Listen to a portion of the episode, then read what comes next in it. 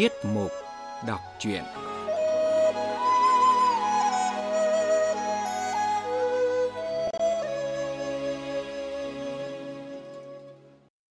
Quý vị và các bạn thính giả thân mến, mời quý vị và các bạn nghe Lệ Quyên đọc tiếp truyện Hồng Lâu Mộng, một tác phẩm văn học cổ điển của Trung Quốc. Giả liễn lại đem hết cả tiền riêng của mình dành dụm mấy năm đưa cho dì hai giữ. Những khi đầu gối má kè, giả liễn kể hết chuyện ngày thường của Phượng Thư cho dì hai nghe. Chỉ chờ khi nào Phượng Thư chết sẽ đón dì hai về. Dì hai nghe nói tất nhiên là vui lòng lắm. Trong nhà độ gần 10 người ăn tiêu rất là đầy đủ. Thấm thoát đã hai tháng, hôm đó giả chân lễ Phật ở chùa Thiết Hạn xong, đến chiều về nhà. Đã lâu không được gặp chị em họ Vưu, nên giả chân định đến thăm. Hắn sai người hầu đến trước xem giả liễn có ở đây không. Người hầu về trình. Cậu liễn không có ở đấy ạ. Giả chân thích lắm, bảo người nhà về trước, chỉ để hai đứa hầu thân ở lại dắt ngựa. Một lúc đến nhà vừa mới lên đèn, giả chân lặng lặng đi vào. Hai đứa hầu đem ngựa buộc ở ngoài vườn, rồi xuống nhà dưới trực hầu. Khi giả chân vào, trong nhà mới thắp đèn. Trước hết, giả chân vào thăm mẹ con giả vưu, sau đó dì hai ra chào.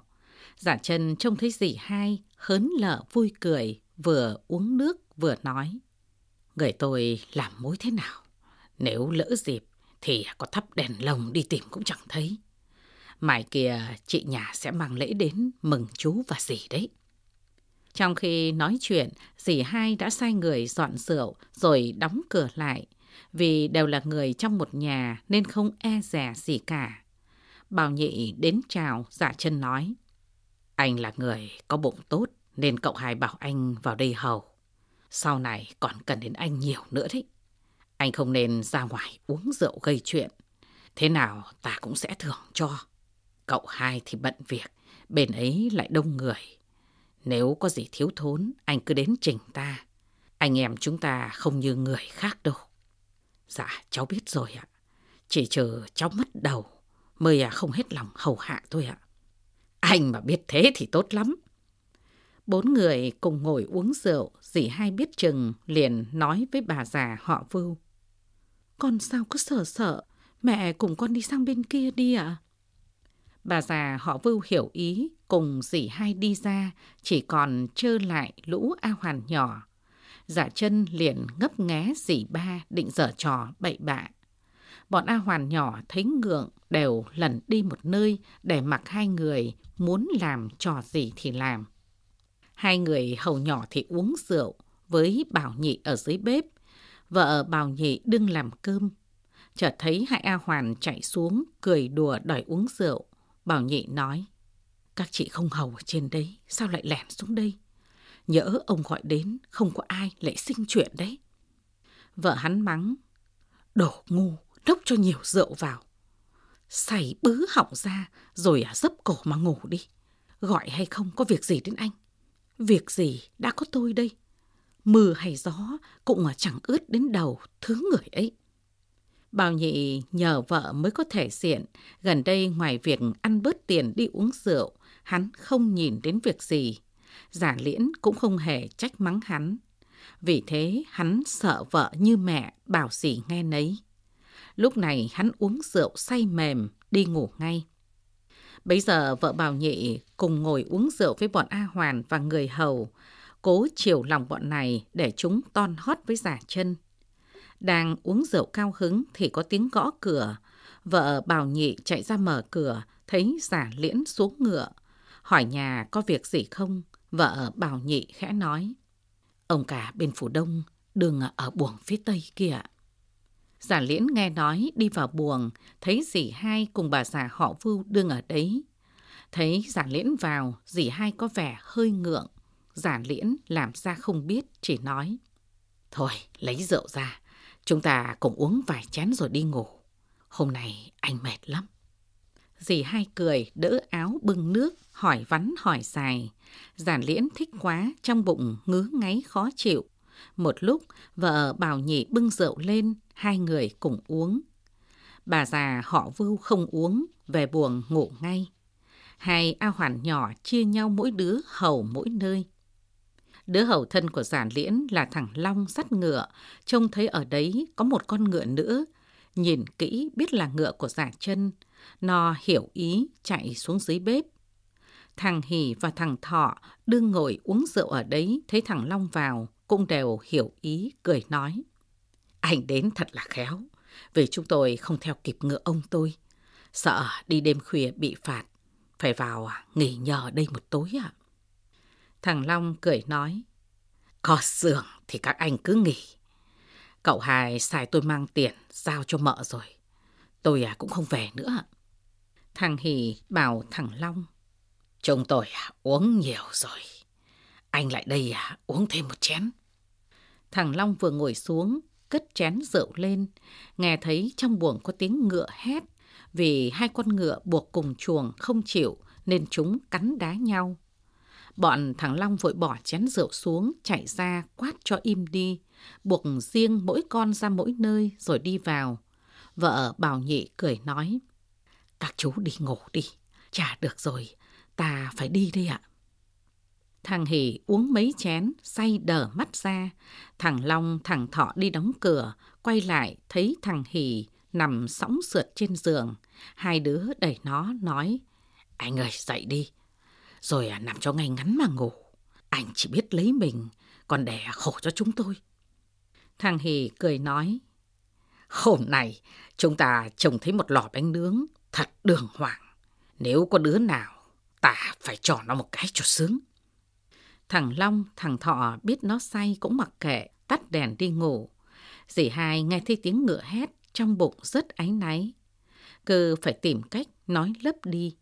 Giản liễn uống được mấy chén hứng lên, sai cất dọn bàn rượu rồi đóng cửa cởi áo đi ngủ.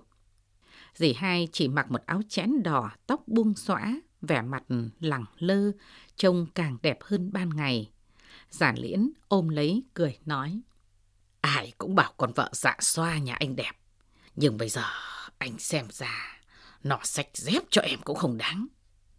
Dì hai nói, em có đẹp lại kém phẩm hạnh. Chẳng thà đừng đẹp còn tốt hơn ạ. À? À, sao em lại nói thế? Anh không hiểu. Dì hai rơm rớm nước mắt nói. Các người cho em là người hồ đồ. Nhưng có việc gì mà em chẳng biết. Bây giờ chúng ta làm bạn với nhau mới hai tháng. Kể ra hãy còn mới mẻ. Nhưng em biết anh không phải là người hồ đồ. Em sống là người của anh, chết là ma của anh. Đã là vợ chồng thì suốt đời em trông cậy vào anh. Còn dám xấu anh một tí gì. Hôm nay em đã có nơi nương tựa rồi. Còn gì nó, sau này chẳng biết kết quả ra sao. Theo ý em, nếu cứ nhập nhằng mãi như thế này, sợ không thể yên được đâu. Phải nghĩ một cách nào lâu dài mới được ạ. Giản liễn cười nói, em cứ yên tâm, anh không phải là người hay ghen tuông đâu. Việc trước của em, anh biết cả rồi. Em mà không cần phải nói úp mở nữa. Bây giờ em thấy anh ấy tất nhiên cũng ngượng. Chỉ bằng ta phải bỏ thói đó đi.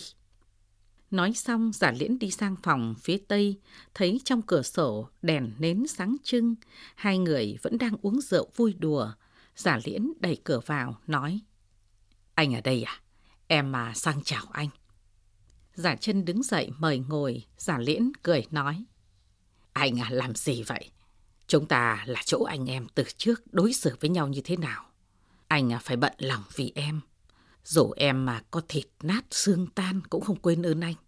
Nếu anh quá nghĩ làm em khó xử. Từ nay à, xin anh cứ coi như người thường mới phải.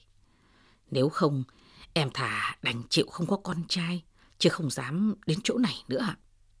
Nói xong liền quỷ xuống, giả chân vội kéo dậy, nói. Ấy, chú bảo gì anh cũng xin vâng mà. giản liễn sai. Mang rượu đến đây, ta cùng anh cả uống vài chén. Rồi lại cười hì hì bảo dì ba. Sao dì không mời chú uống một chén? Giả chân cười nói. Chú hai, vì chú, anh à cũng uống cạn chén này. Nói xong ngửa cậu lên uống. Dì ba đứng ở trên giường chỉ vào giả liễn cười nhạt. anh đừng có dở giọng đường mật với tôi. Đem miến nấu với nước lã. Anh ăn đi tôi xem. Đưa người vẽ lên sân khấu. Khéo kẻo làm sách dày đấy. Anh đừng lú lấp ruột gan. Tưởng chừng tôi không biết việc trong nhà các anh hay sao? Lần này anh em nhà các anh định vung một ít tiền thối ra. Coi chị em chúng tôi là đĩ thỏa để mua vui. Các anh đừng có nghĩ nhầm. Tôi cũng biết vợ anh là một người đáo để. Này anh lấy chị tôi làm vợ lẽ. Khác nào, kẻ ăn trộm, chiêng không dám đánh. Tôi à, nhất định gặp chị Phượng, xem chị ấy à, có mấy đầu mấy tay. Nếu hai bên hòa thuận thì thôi, chưa có việc gì ngang trái. Tôi cũng đủ sức moi ruột móc gan các anh ra. Rồi à, liều chết với con mụ cay nghiệt ấy một phen. Uống rượu chứ sợ gì. Nào chúng ta uống đi. Nói xong, chị ta cầm ngay lấy nậm, rót ra một chén, rồi kéo giả liễn lại, dốc nốt cho hắn, nói. Tôi đã uống với ông anh anh rồi, bây giờ chúng ta uống với nhau nhé. Giả liễn sợ quá, tình hẳn rượu. Giả chân cũng không ngờ dì ba lại dở mặt đến thế. Hai anh em hắn xưa nay quen lối ăn chơi sỗ sàng trong đám răng hoa. Không dè hôm nay là bị cô gái này choảng cho một vố, không hé răng vào đâu được. Các bạn vừa nghe Lệ Quyên đọc truyện Hồng Lâu Mộng, một tác phẩm văn học cổ điển của Trung Quốc. Nếu quý vị và các bạn không có thời gian nghe đài, còn có thể truy cập trang web của chúng tôi theo địa chỉ vietnamese.cringắn.cn. E Tiết mục đọc truyện đến đây là hết. Thân ái chào các bạn.